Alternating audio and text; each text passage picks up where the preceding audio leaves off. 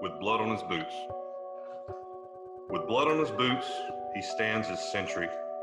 Those he guards unaware. Three flags, four men, four heroes. With blood on his boots, he stands ready. They will not be alone tonight. A conversation held between brothers, one final time. With blood on his boots, he stands watching.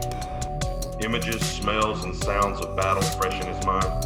Cleared to do his duty for them one last time. With blood on his boots, he looks forward, knowing the sacrifice behind.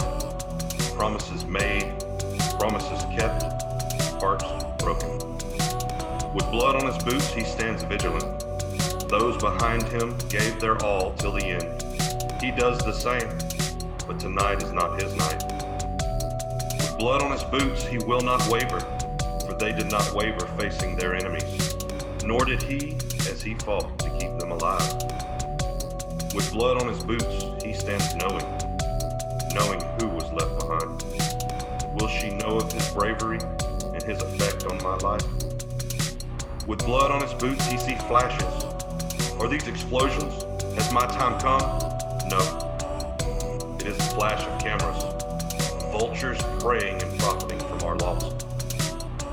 Blood on his boots, he is hopeful. So few know our story, the value of our lives, a respectful insight to valor seen on this night. With blood on his boots, he sees a stranger. His presence de- demands respect, so the vultures fly. Respectful shots taken, only to be returned in twilight. With blood on his boots, he stands down, for now he is alone. Three flags, three men sent home. With blood on his boots, he showed honor. To him it was duty. To the families, it would mean everything. Trapped within his thoughts, years passed him by. Little did he know, healing started with blood on his boots. All right. Hey, what's up, everyone? It's Drew from the Warrior Workout Network. We are a nonprofit dedicated to fighting the suicide and obesity epidemics that negatively affect our veteran community. Uh, we're partnered with the Resurrecting Lives Foundation, Veterans Breakfast Club, Oh So Delicious Hot Sauce, Home Depot, Yo Mama, everybody. Uh, again, I'm Drew. With us today, we've got Brandon. What's up, buddy? Hey man, how you doing, bro? What's up? We got Sean. Yo, boys and girls. and we got Dr. Dan Hernandez. Now, I was reading your bio. It says two tarantulas and two pythons in your office. Now, if I were you, I would hide them. Let your patients know they're in there, but when they say, Where are they? just say, I don't know, you find them. That's how I would do it. I don't know. They were there yesterday. two ball pythons. Oh, he's got more. That's he actually breeds them. changed. Yeah, he Yes. breeds. Yeah. He breeds them now. Mm. So I had one. Uh, well, the two tarantulas they're gone as well. So one of them died unexpectedly, um, but the other one, my niece, she really wanted a tarantula. She wanted one. She wanted one. So I gave mine to her, and I actually saw a picture of it the other day. It's doing well. But my two ball pythons has turned into, I think, 26 maybe. No, sir. Good. Yeah. Now, I- I'll tell you, it's an honor to have you on here, um, and we hear that you have an incredible story. But one thing that we do know about you, uh, now, Lloyd, do you want to go ahead and lead him into this part? Yeah, I will. Go ahead. All right. So, oh, Dr. Dan over here is a is a become a good friend of mine. Um, he's my dog's veterinarian now. But he, he listened. Uh, he started listening to the podcast, and he listened to that the episode forty one where I told the story of Arriaga, and um, from the how that was went from being the worst moment of my life, and how it turned into a, uh, one of the most memorable and, and most cherished moments of my life. Well, uh, it really it got to him and it affected him, and he he sent me a text and was like, "Hold on, I'm writing you something." And lit, it was no more than ten minutes. I mean, I I say five, but it was very quick. He sends me this poem that had me in tears for most of the day. Um, but I'm gonna. He's. I was thinking of wanting to start these when I'm on here help helping with the the co-host and stuff uh, with a a quote or something like that, and and having him on here, I, I asked him if he would read this poem to us because it's man, it's it's deep and it explains that episode in, in poem form and um, it just kind of lets you it let you know the kind of mind that this guy has and uh, uh, I think you'll kind of get to know him right off the bat before we even get into really learning about him. So if you want to go ahead, Dr. Dan. With blood on his boots. With blood on his boots, he stands as sentry. Those he guards unaware. Three flags, four men, four heroes. With blood on his boots, he stands ready. They will not be alone tonight. A conversation held between brothers, one final time. With blood on his boots, he stands watching. Images, smells, and sounds of battle fresh in his mind, cleared to do his duty for them one last time. With blood on his boots, he looks forward, knowing the sacrifice behind promises made, promises kept, hearts broken. With blood on his boots, he stands vigilant. Those behind him gave their all till the end. He does the same, but tonight is not his night. With blood on his boots, he will not waver, for they did not waver facing their enemies, nor did he as he fought to keep them alive. With blood on his boots, he stands knowing knowing who was left behind? Will she know of his bravery and his effect on my life? With blood on his boots, he see flashes. Are these explosions? Has my time come? No. It is the flash of cameras, vultures preying and profiting from our loss. With blood on his boots, he is hopeful. So few know our story, the value of our lives, a respectful insight to valor seen on this night. With blood on his boots, he sees a stranger. His presence de- demands respect, so the vultures fly. Respectful shots taken, only to be returned in twilight. With blood on his boots, he stands down, for now he is alone. Three flags, three men sent home. With blood on his boots, he showed honor. To him it was duty. To the families, it would mean everything. Trapped within his thoughts, years passed him by. Little did he know, healing started with blood on his boots.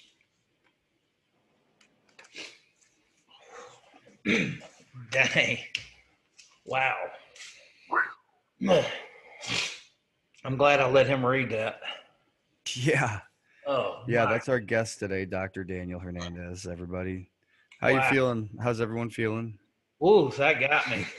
And, I, and Yeah. the whole time I was sitting here thinking, is the, the one of the first people I shared that with was uh, uh, Richard Arriaga's sister, and she wrote back and said that that was the best thing that she has ever read in her life.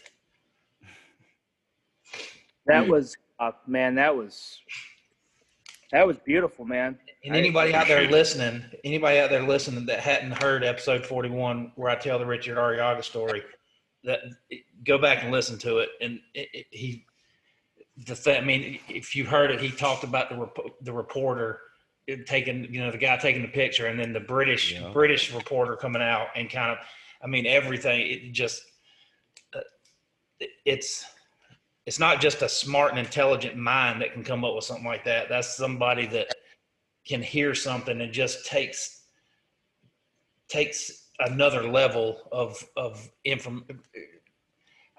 I don't know. It, it- really puts me at a loss for words. I, I lived through that. I've heard and told that story in my head so many times, and the way he summed it up in a poem is mind blowing to me. Dr. Dan, can we can I use that as the promotion for this episode? Do you mind? Most definitely. All right, man. I'm gonna turn that into something for y'all. It'll probably be the when you turn when you know how you open a book. There's like four or five pages. It's got a little bit of whatever to, written to whoever the preface, blah blah blah. That's going to be Acknowledgements. That's going to be right there in the beginning of it somewhere. Man, that's that's uh that's awesome.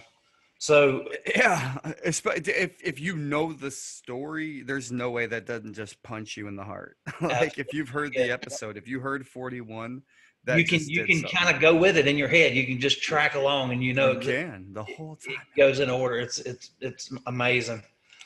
So Oh, now, that, now that we know you're an, an unbelievable poet, he's an artist too. He can do anything. He can draw. He does it all. Um, tell us tell us a little bit about yourself. Tell us where you're from, where how you got to being a, a doctor. Um, All right. Um, well, Daniel Hernandez, uh, Doc. I have many names, uh, but uh, I grew up in Southeast Alabama. I was born in, I believe, Killeen, Texas. Uh, lived there until I was about two years old. Uh, then my mother moved us back to Alabama. Um, grew up in Southeast Alabama in a little. I claim the place I went to school, but I actually grew up in a community, Damascus community. Uh, we lived 400 yards from the water tower. That was the only relevant thing about that town. Um, and then New Brockton was where I went to high school. Uh, from there, um, graduated, uh, went to uh, Troy University. Actually, let me take that back. I attended the junior college for one year um, due to some circumstances, uh, then wound up transferring to Troy University.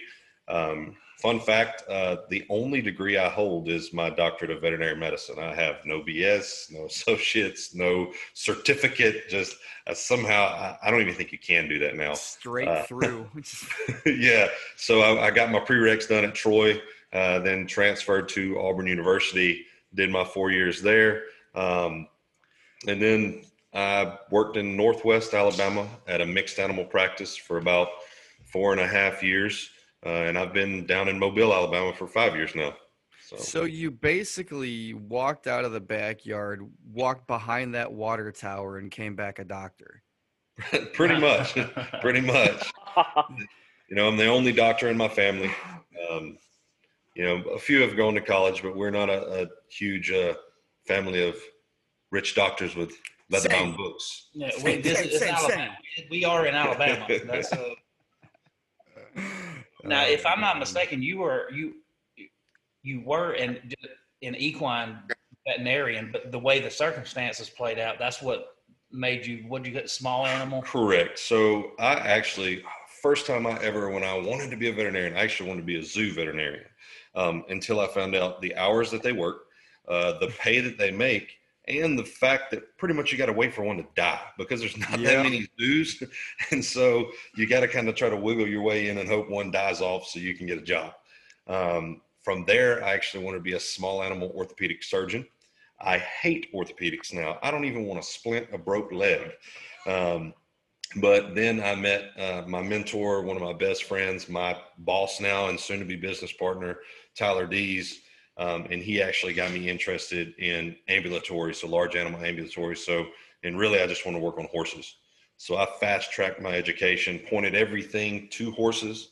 Now, Auburn University makes you do everything because your boards are on everything. Some schools let you say, okay, I'm going to be a horse doctor, and pretty much all your classes are horse, and then they'll give you enough so you can get your boards passed. But Auburn prides themselves on making well rounded veterinarians. hmm So, um, but my famous last words as I graduated, received my uh, diploma and my doctorate, uh, was I will never work on a dog and cat again.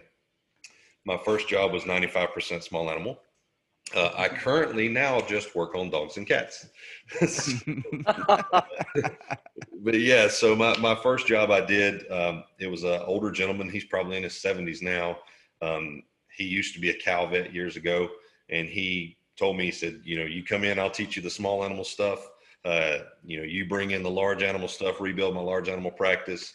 Um, and the whole idea was for me to one day buy that practice, which that's one of the many, many crazy moments in my life that things just didn't work out. So, you know, after four and a half years, I got the short end of the stick. So now I'm down in Mobile.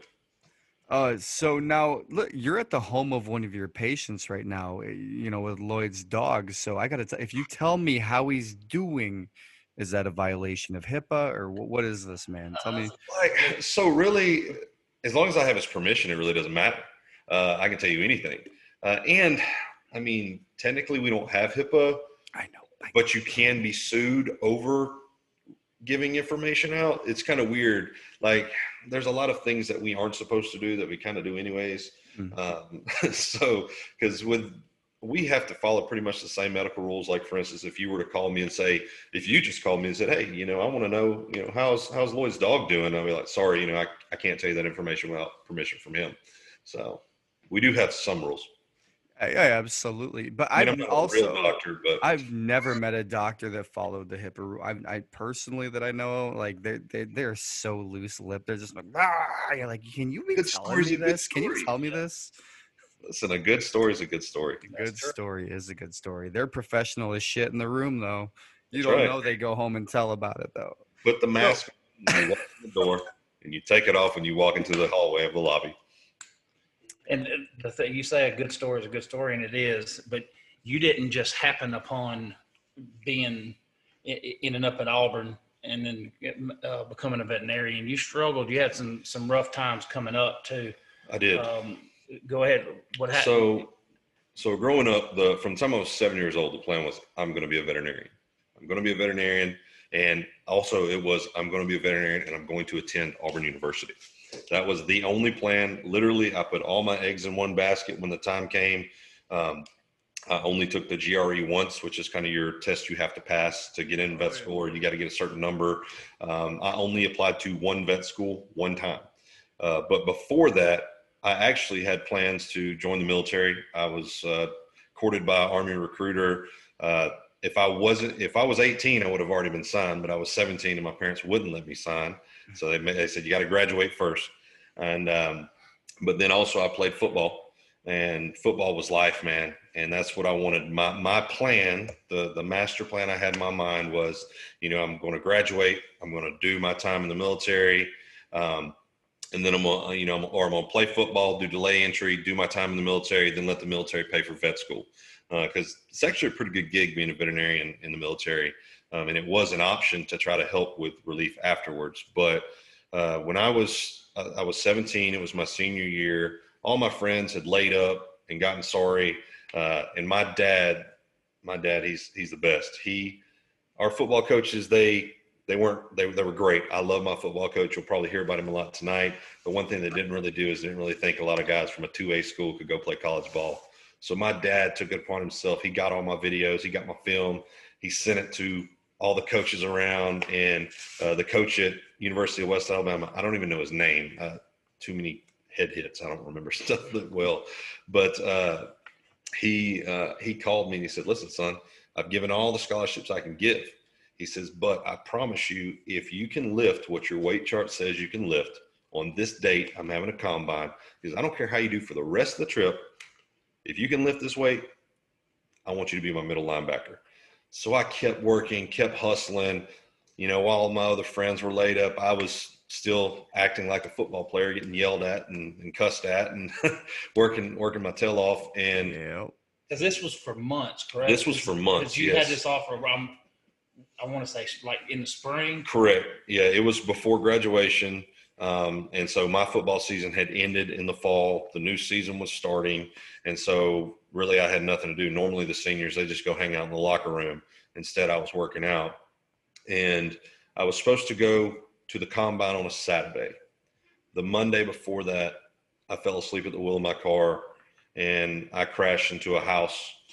Uh, I totaled a house when I was 17. State Farm loved me. Um, and I shattered my heel bone in my right foot, uh, and I couldn't run or walk for a year. I could walk, I could walk, but I couldn't run for a year. And that's Um, downplaying it the way you Yeah, should have. So you want me to tell the story? I can tell the story. Yes, go ahead. 'cause I So- want to. I want to All right. tell how that wreck So happened. also what played into this was I worked since the time I was 14 years old. I've had a full-time job and I worked, I never had a work permit and I worked till two, three in the morning and I would go pick up my girlfriend every morning, take her to school.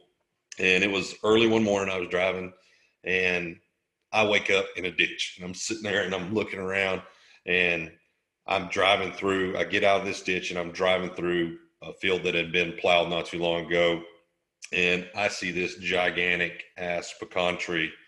And I, oh, might I add, I'm driving a 95 Mitsubishi Eclipse. So I look like Magilla Gorilla in this thing. I mean, yeah. Even then, I was 250 pounds of muscle and so I, I filled it out, um, and I managed to cut the wheel and steer away from the pecan tree, only to head towards a light pole. And and you know how things sometimes they just slow down. I think y'all talked about it in, in the podcast a little bit. You know, things just go in slow motion. And I remember I actually steered the car between the light pole and the guide wire. And I remember looking up as I went under it, thinking that was close. Oh And-. And I was in the middle of a curve and I was about to get back on the road and I hit their driveway. And their driveway was pea gravel. Mm. And it just snatched the wheel and I literally hit the corner of the house head on. And I remember seeing the hood of the car wrinkle up, the bricks crack in the house, the windshield spider out, uh, and then everything went black. Um, I, I hit the house so hard, I knocked the cornice, which is the top of the, the roof line, I knocked that off of the other side of the house. Their brick cracked from the bottom of where I hit to the top opposite corner. I dominoed up their hardwood floors. And it's amazing. The room I hit, there were actually two kids sleeping in it, but I didn't go through. Um, I bounced, my car bounced off, and my driver's side door was pinned up against the um, house. So um, Wow. I woke up uh, and my, I knew my foot just hurt. It hurt so bad. And I managed, uh, apparently, there was a guy that came up and said he heard me screaming. I don't remember that. Um, but I, I remember vividly uh, as I get out of my car, I'm just kind of wondering what exactly happened. A woman steps out, and it's the woman that lived in the house, and she's half asleep, and she says, "Are you okay? Uh, I thought I thought you were my husband." And I'm like, "Who thinks their husband just drove the car into the house?" that how he normally I comes? forgot to tell you he's a raging alcoholic. He usually Yeah, comes home super late, fucking trashed. He's done this before. It's Y'all have a lot of fun time. down there, man. So, so, and not only me being 250 pounds of Mexican man meat, um, and I had blood dripping down because I had cuts all over me. Blood was dripping off, and this woman sees me and she says, "Oh my God!" and she runs inside, and I'm like, "Ma'am, ma'am, please." And I remember I was at her door, just barely knocking because that's all the energy I had. And I said, "Ma'am, please, I just need to call my my parents." What year is this? she stuck the phone out the door to let me call. And I called my dad, and of course I'm a jokester, and so I called my dad, and he's and I told him I was like, Dad, I hit a house. And he's like, What? I was like, Dad, I, I hit a house. He's like, Quit playing. What's going on? I was like, No, Dad, my car is in a house. I am hurt. I have wrecked. And and I'll remember I was so angry that they cut my blue jeans off, but I was going so fast your and I literally blew out of the ass from my right ass cheek all the way down to the back of my knee. My pants tore open. Folded the steering wheel in half like a taco. Had no airbags, of course, in that old car. Mm. Uh, the the window roller broke off, sliced my knee open, uh, and so. But the and then they wouldn't quit asking me, like, "Son, you had anything to drink?" Like, "It's five in the morning." Who is drinking? Which now that I'm older, I know that's really not that not that crazy. but, you know, but they just kept asking me, you know, uh, son, have you been drinking? Son, have you been drinking? No, no, no. And I remember the finally the EMT got in my face. He said, son, I, I just need to know. He said, now they're going to test you when you get there, but I just need to know, have you been drinking? So I looked at him. I said, come here, I screamed in his ear, I hadn't had nothing to damn drink. and he's like, all right, all right, all right. So, but that, uh, I Ah. remember as I rolled back in a hospital bed, I remember looking down at my foot and, and the way that it hurt because as soon as the ambulance pulled up, I couldn't walk anymore. And I remember looking down and I said, this is it. You know, that Man, you had less than a week before you was going. I had You was going to be at four the or five combine. days. Yeah, before you was at the Jesus, right combine. before I the don't even think we combine. called and told them. Golly, that's so. What got you as a 17 year old kid that's got literally at that time of your life at 17, you had it all planned out because there was no way you were going to get to the combine and not lift what you were supposed to lift. Oh, precisely. So that was that. That leads to a scholarship. That leads to you playing ball at West Alabama. That was a plan for you. So this happens all of a sudden. How do you get through that and not completely derail and and end up, you know, on, on the wrong side of the tracks? Well, I think a lot of it really just goes back to kind of my origins and how I, you know, I grew up through adversity, you know, from the time that, you know, I was two years old, my father got put in prison. Um, my mother left that. She didn't leave him for what he did. She left because she didn't want my sister and me staring at our father through bars for our whole life. So she came back to Alabama. And when I was five years old, if you ever hear me say dad, my stepfather is my dad. The only reason I ever refer to him as stepfather is to clarify there is no blood between he and I. But other than that, he's my dad. And so at five years old, I got my new dad. And I remember my mother worked two jobs, my dad worked two jobs.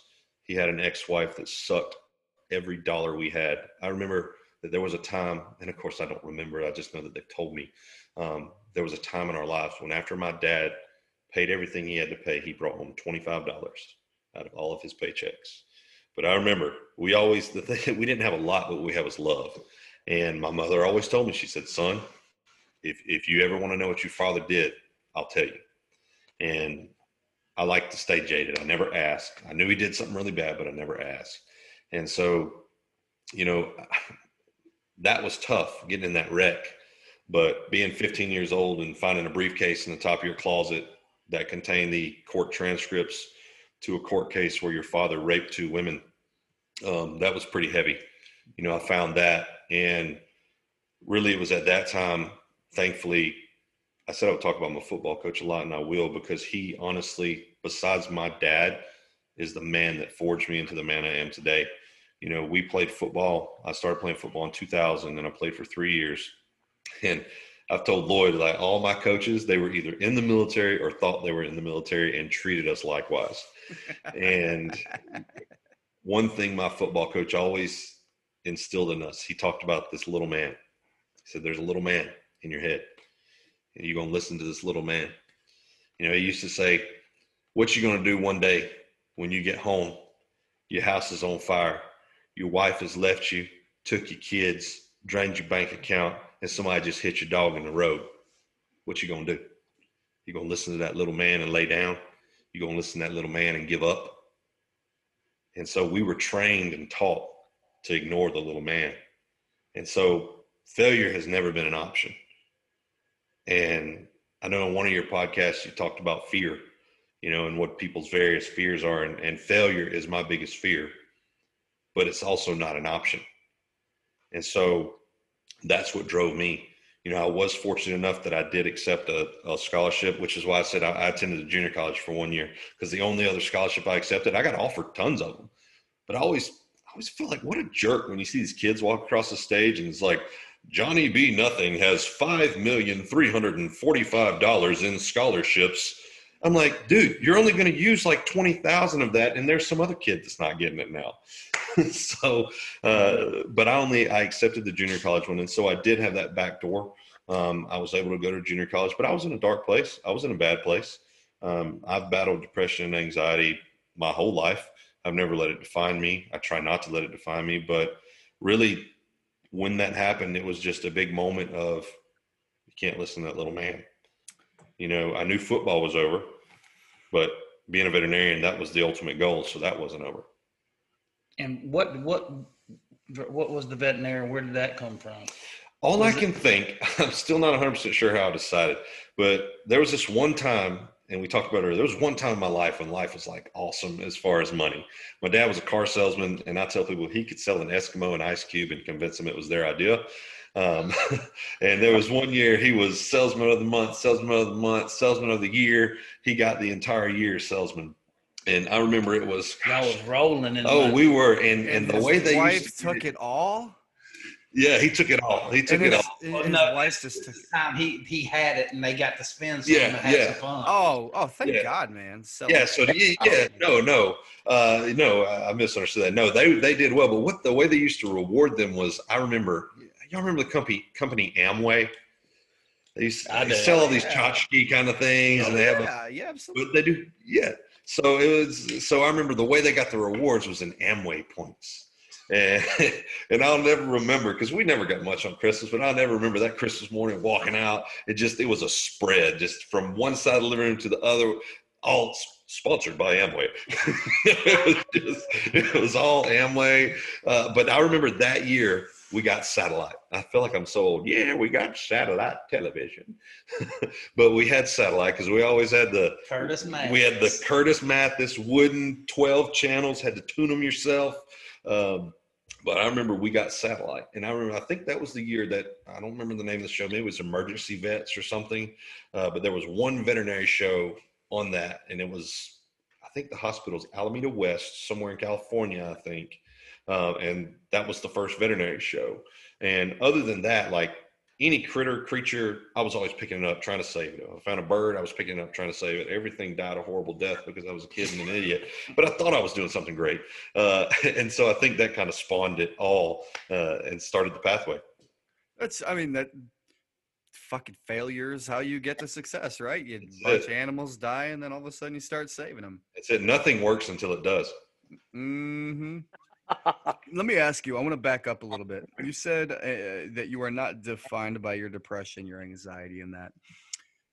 What are your coping mechanisms if that is an active function in your life? Because I know for me, eh, depression and anxiety is so I have certain things I need to do to address it daily to get through. So there's multiple things. Uh, one is I have a thousand hobbies. I have a thousand things. Like writing is a big one. Uh, like I've actually, because of COVID this year, I've been in a dark place. You know, I, this Yeah. this was supposed to be my year. Uh, this was, uh, you know, I started back playing rugby a few years ago. Uh, I've been going to Aspen, Colorado, to Rugger Fest, and I got to meet some really uh, top end players. Uh, got uh, Tiger Rugby coach Paul Holm, Paul Holmes. He's on the board of uh, USA Rugby, uh, and I got a shoe in. Basically, I got an invite to go play for the Classic Eagles in Bermuda this year. I actually got it last year, but couldn't go because my boss was in Fiji playing rugby. Um, so rock, rock your face. and so this was going to be the year. Uh, I actually swapped teams uh, because the team, my home team, uh, was having some attendance. You know, we really we couldn't fill a full team, and this was so I I joined another team so I could play and practice and stay in shape. I was down to like 260 pounds. Uh, you know, just hell on wheels, ready to rock and roll. COVID hit, and you know I'm back to almost 290. Uh, really struggling to work out, and, and so the big thing is I, I dive into my hobbies is one thing, but I'm like anyone. I, I don't let it define me, but it still tries to destroy me. Um, And and the biggest thing is finding people like me, like finding Lloyd. He has no idea how much he's helped me. Just just our conversations and just I think it's finding people that understand. And even though I'm not a veteran, you know, disclaimer, I'm a civilian. uh, I understand the plight of what what you're going through, and and I think it's finding those support groups, those support people, finding healthy ways to relieve that stress because there are a lot of unhealthy ways you can deal with it. You can fall into the bottle, you can fall into drugs, you know, you can fall into a lot of different things, but I think it's trying to fall into those healthy things. And then also remembering, I'm sure in the military, y'all had all kinds of creeds and mantras. You know, I had I had creeds that my coach forced upon me. You know, and the the, the little man, all those things. It is literally all hands on deck. We must work together to, to get over it when when it hits us. And my wife doesn't understand. She loves me through it, but she doesn't understand.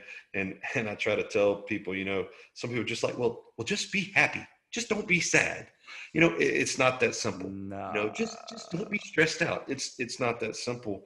But when you find those people that understand, even if you're both in a dark place, it elevates you a little bit. Yeah. You know, because as the old saying goes, misery loves company.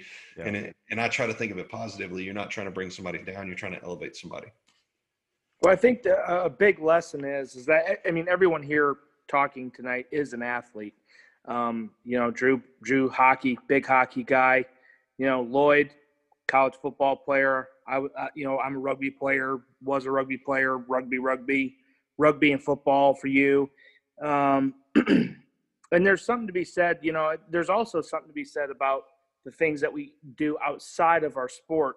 So you know, Lloyd, he paints he does his stuff like that drew you'll see him writing a lot i you know i got into music started playing the bagpipes to try to express something you know through something other than just smashing into people all the time you know you have to be able to have that it's it's kind of like a yin yang kind of thing you got to Oh. be able to explore the physical side and and unleash a little bit of that frustration through physical activity. I don't care what it is.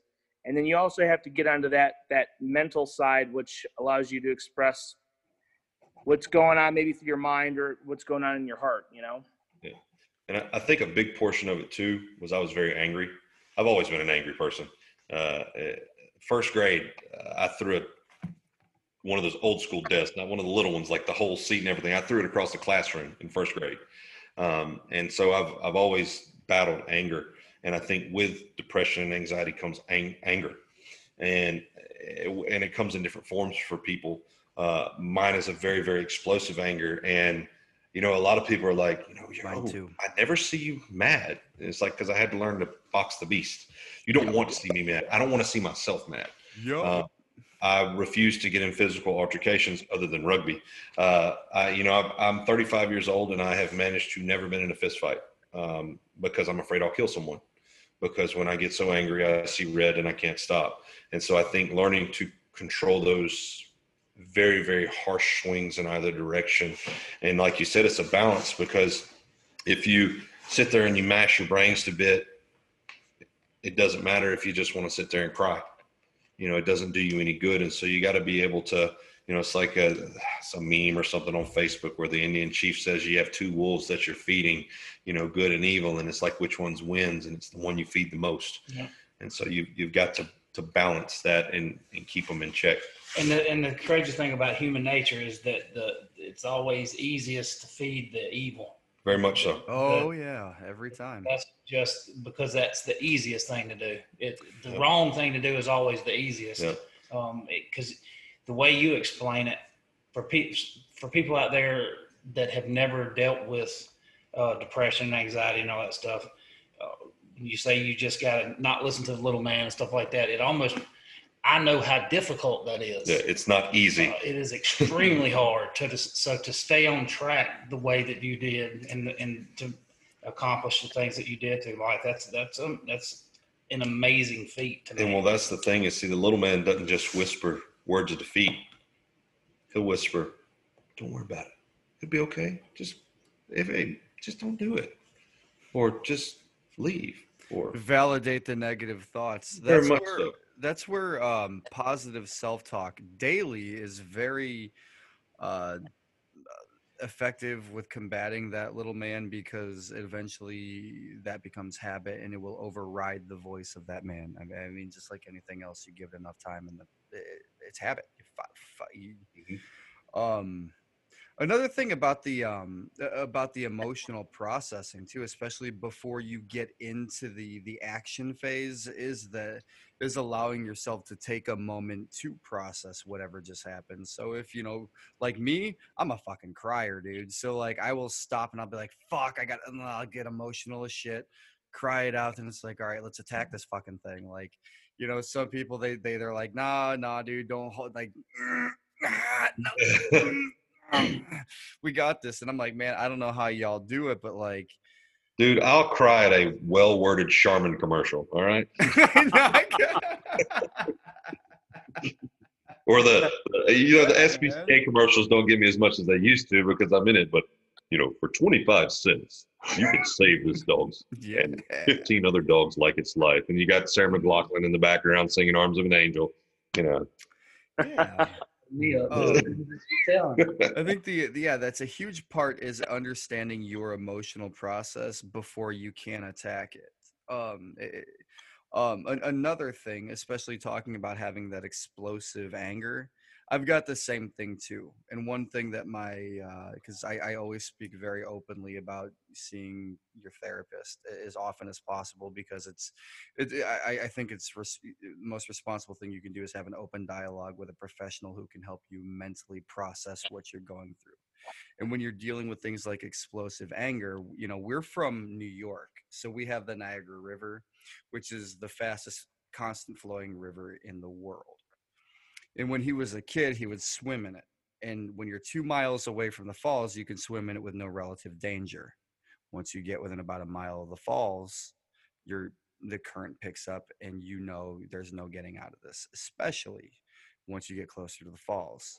If you treat your anger like that water, So if you know that you've got this trigger points and you're this far in the water and you're like if I stay here I'm going to just go down the falls and I'm going to explode. So you have to know how to get yourself out of the calm water before you transition into that heavy water. That way, you don't allow yourself to slide into that mental process and eventually understand that, you know, like, oh shit, I'm about to have a mental explosion. Let's back away, step up, get out of the water, whew, back up. And if we can catch it early enough, you won't get caught in that water that's going to drag you down the falls and eventually fucking cause you to explode slash go down the falls. And that's where it's good to have buddies too that can help Buddies. through that. Um, because there's been a lot of times I knew it was that time to get out, get away from them falls, but I was like, Mhm. nope, I'm riding this. We're going over and we're going big. like, They just pissed me off, so I'm I ride. don't stop till everyone's crying. Exactly. Oh man. So um Well, there's there's a lot. You know, it, it's funny. I anytime I hear something about horses or something like that, I always feel like it's some kind of weird omen. Um, and you know, being a cavalry scout, and actually, when I you know I was a young kid, I grew up between two horse farms. I used to ride all the time, and I think that exactly what Drew, you know, to echo pretty much what Drew's saying, and to use this analogy is, you know, dealing with what we all deal with on the physical and emotional side is just like riding a damn horse, man. You got a wild animal, but you still got to hold on to them damn reins and control it a little bit, you know. And um, I think we've all been in a spot where you just you just kick the damn thing and take off, and the faster it's going, and the more it's losing control on the on the trail or wherever you're going, you're it it starts to feed something in you that's not exactly what you started out doing or or what your mission was in the beginning, which is to maintain some type of control with what you're doing. Um, and it, it's like Drew said, it's very easy to just jump in the deep end and just, you know, in a way, metaphorically, ride the lightning, man. Just ride the wave and let it go. Let it let the anger, let the emotion take Yeah. over. And you know, that's why they want, you know, that's why our society dies of hypertension because often is because we allow that more often than we really should is that um, that emotion. Um I don't remember who was it. Uh Chris Porter, who's a comedian, talked about the way that guys process emotion. And we only process it through three things. It's it's anger, um, confusion, and um, Guinness. and happiness. Oh, Guinness, yeah. So it's either you, you can. uh, That's how you process, and then everything else comes afterwards. But you can only uh, immediately process through things through either anger, confusion, or happiness. Um, and people say horny, but that's happy and angry at the same time. Fair enough. Um, and I did that is his joke, totally not mine.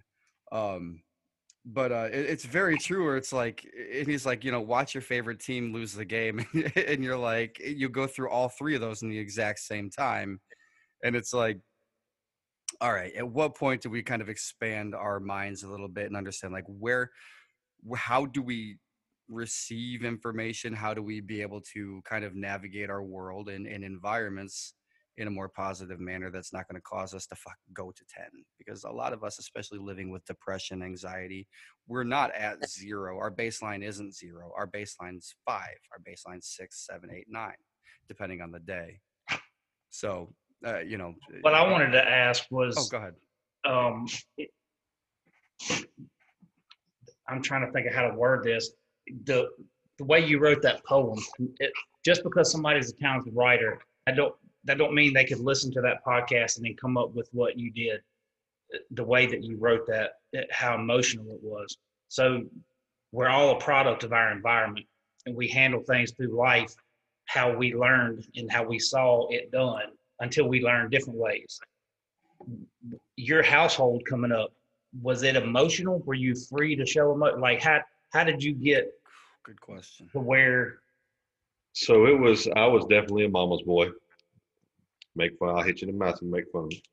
Uh, I was definitely a mama's boy, uh, and my mother was always. I was her sweet baby, and I was, and I've always been an emotional teddy bear. You know, it's. Uh, at one point in my life, I was short, dumpy, had big glasses and a flat top, and you know, and then I I was an emotional creature then, and then I got you know I, I grew up, I got bigger, I, I got muscle, started playing football, but that didn't change any of that. I'm still a big emotional teddy bear. Um, but it was the biggest thing is love was given so freely uh, in my family. That was you know, and it's so cliche for people to say, you know, we we were rich in love, but we were. That's what we had. We didn't, we didn't have much, but we had love. Uh, you know, I, I to this day, I don't know that I've seen my mother buy herself much of anything, uh, but she always made sure I had a pair of cleats so I could play football. And she always made sure that we had water, that we had lights, that we had clothes on our back.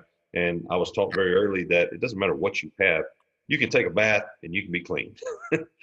and but it was always there was just always love there. And my mother, she's a nurse. Yeah, at Rucker, Fort Rucker. Right? At Fort Rucker, she's a nurse. Um, you know, she she works on soldiers a lot these days, um, and has forged some pretty good relationships with some. But really, my mother's compassion and care for humans. I mean, she did hospice uh, in her career when I was younger, and I I really through the years I've become an empath. I was gonna uh, say, did you did she teach you how to process emotion through doing that yeah, job? That's, because I mean, I'm glad you said that. That's what I was trying to get out. I think so. Um, I mean, I was really my mother. Actually, the first job I remember my mother having, other than I think she was a school nurse, was she was actually a nurse at a gynecologist's office. So I oh. I learned a lot of stuff real quick. Uh, and, and she definitely probably violated some HIPAA telling me some things to keep keep my pants on. Oh, in the community.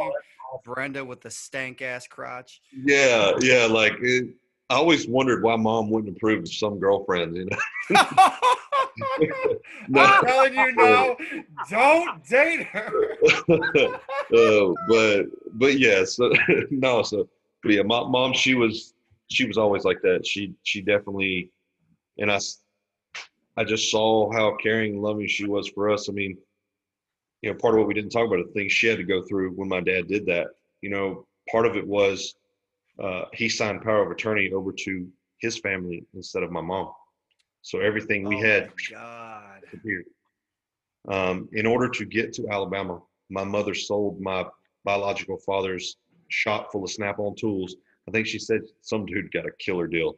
I think she sold it for like twelve hundred dollars, rented a U-Haul trailer and packed us up and moved us to Alabama.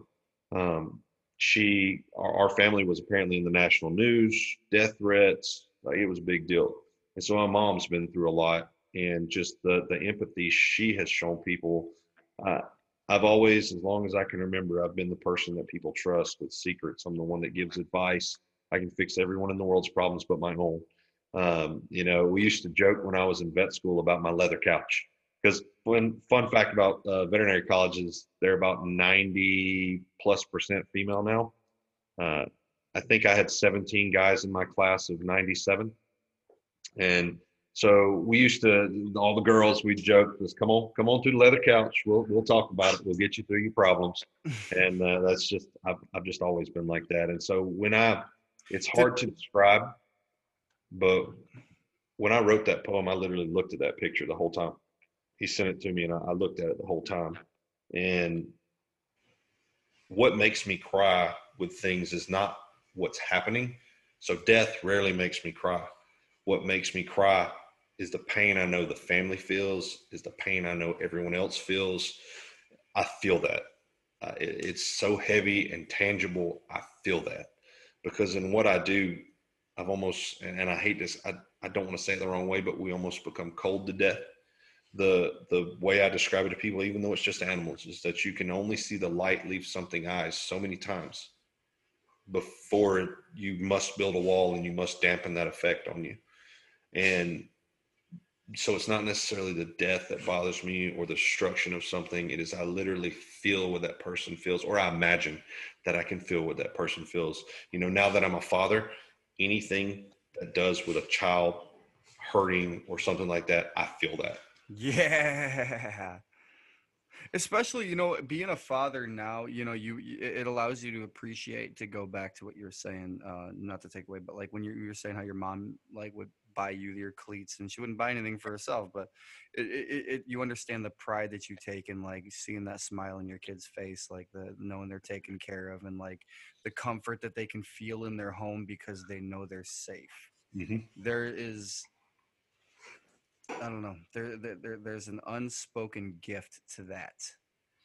That um, you know, the the guys, your kids are lucky to have a dad like you, especially for everything you've been through, and you're still kind and you're still caring. You're tough, but you love everything, you know, everyone and everything. Especially being empathic. I mean, you feel everyone's emotions, but it also makes you probably a r- really incredible father because you probably hug the crap out of your kids and like. You know, so I mean, you know, hats off to you, man. Appreciate it. Yeah. Well, I think there's something to be also. I- I'm sitting here thinking just about our last episode, and you know, with with Lloyd's story and and the poem, and and you know, your story. You know, Dan. Um, there's a lot of similarity to um, standing guard over something, and um, you know, you can stand guard over your fallen brothers. You can stand guard over your principles um, you can stand guard over your mom, right? Who, who got you out of a bad situation, got you into a different place. Um, in a way, all of us uh, are faced at one point in time with um, doing that extra and actually having the integrity and the honor to stand guard over who and what we are and what we've learned and what people have done for us and you know it's what i have what i have found in my life is uh people who have gone through hard things um know about hard things Indeed. and you know with that being said i just i don't think it's uh, a coincidence that we're here talking tonight and um you know uh, with every with everybody listening you know this is the big thing we always talk about is you don't have to be in the military to have a warrior spirit or, or to to have that fighting spirit or to have that that in you and so here we are with a guy who's never served in the military but at the same time has carried himself with integrity uh, i mean i think we all have those things in life that it, we we literally could have just accepted who we are. You know, my my parents are drug addicts. I'm gonna be a drug addict. My dad's a drunk. I'm gonna be a drunk. It's just who we are. It's what we are. And then there's the people who say, you know what, I'm gonna take this right path over here, and it's not beaten out yet, but I'm just gonna walk it and see where it takes me. And, and that being said, here we are tonight. Statistically, I should be in prison. I should have a child out of wedlock. I should be divorced. I should be in a gang. And so I tell everybody I'm one You forgot, you anti-statistic. forgot drug cartel, didn't you? Well, yes. God damn it, Lord! I, I, I thought I was going to be able to get for that, this okay? without one edit. I'm You did say you did say you still have a lot of student loans. listen, I'm a legal drug dealer, okay? to not people. Well, not That's most. cool if I want to get my dogs high. Yeah.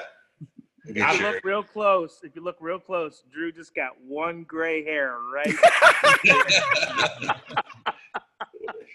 Oh fucking no, dude! This is awesome. I'll Um, tell you the the what what we talked him and I talked about the other day sitting in his office. The that that Arriaga story has become so much to me, especially since we've been talking about it so much. I held it so close for so long, and I didn't talk about it with anybody but myself. Um, but the way we explained, the way we've talked about it, how that you take that one horrible moment that led to such a good moment, and with so with without the bad moment that good moment does not come. So it makes not it, it makes that bad moment almost necessary for you to be able to experience that. Well then the you take that another step. For me to appreciate being able to meet the Arriaga family i not only had to be had, had to be okay with the worst night of my life happening I had to be okay with everything that happened in that seven years, which included me being wounded twice. all of that had to happen to lead to that moment. Um, and it's one of those things where to now, when things go rough or go wrong, I can take it in stride, knowing that hey, you never know where this is going to lead. It ain't necessarily leading somewhere bad, and now it's still continuing to lead to good places, and it's got him and I um, as friends, and and just the the way I've connected with him as a civilian, it's proof that you don't have to be another military veteran with combat experience to understand somebody. Nah. Um, because the the trauma that people experience is different. What you go through and the things that you deal with are, are a lot of the same. Um, the only thing that's different is the event, the event itself. So uh, I've I've gotten a lot out of talking and getting to know him uh, over the last month or so, and it's uh it's really helped me a lot.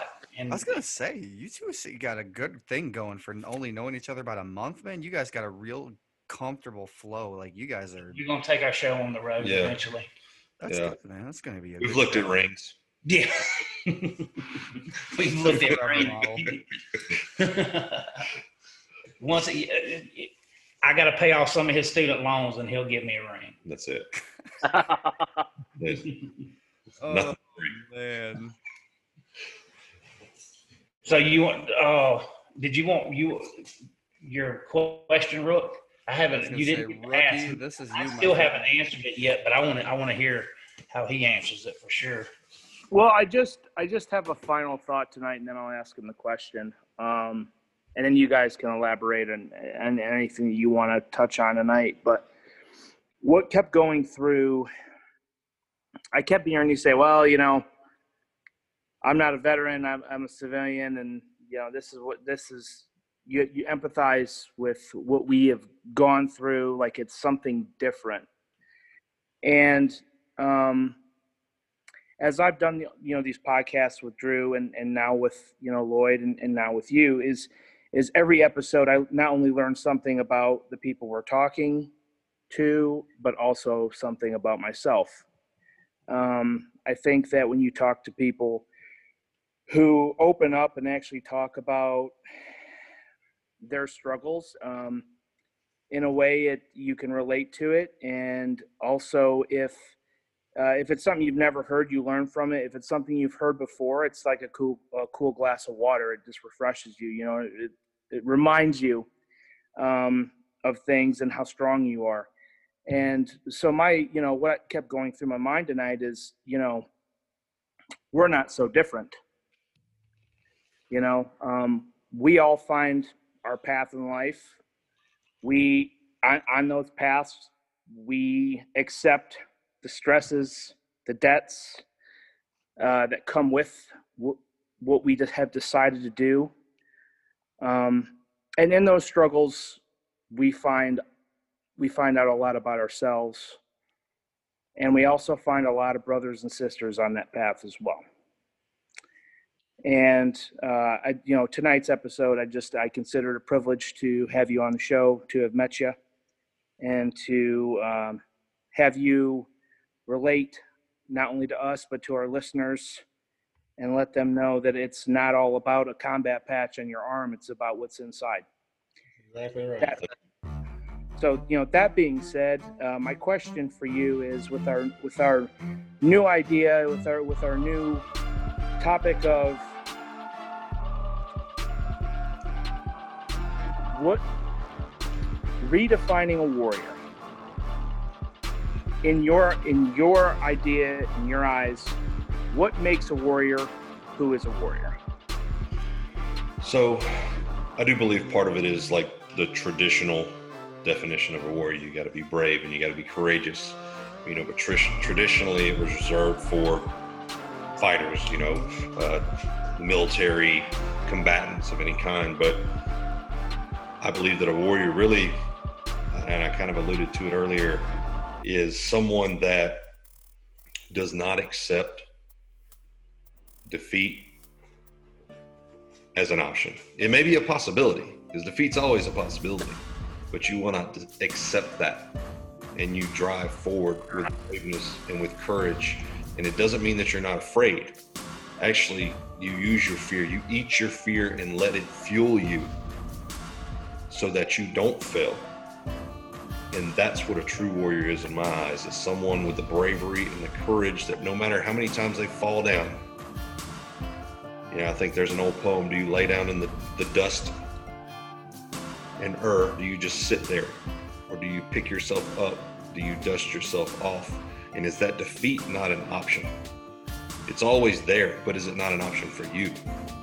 I think that is what a true warrior is, is a person that will not accept that. Yeah.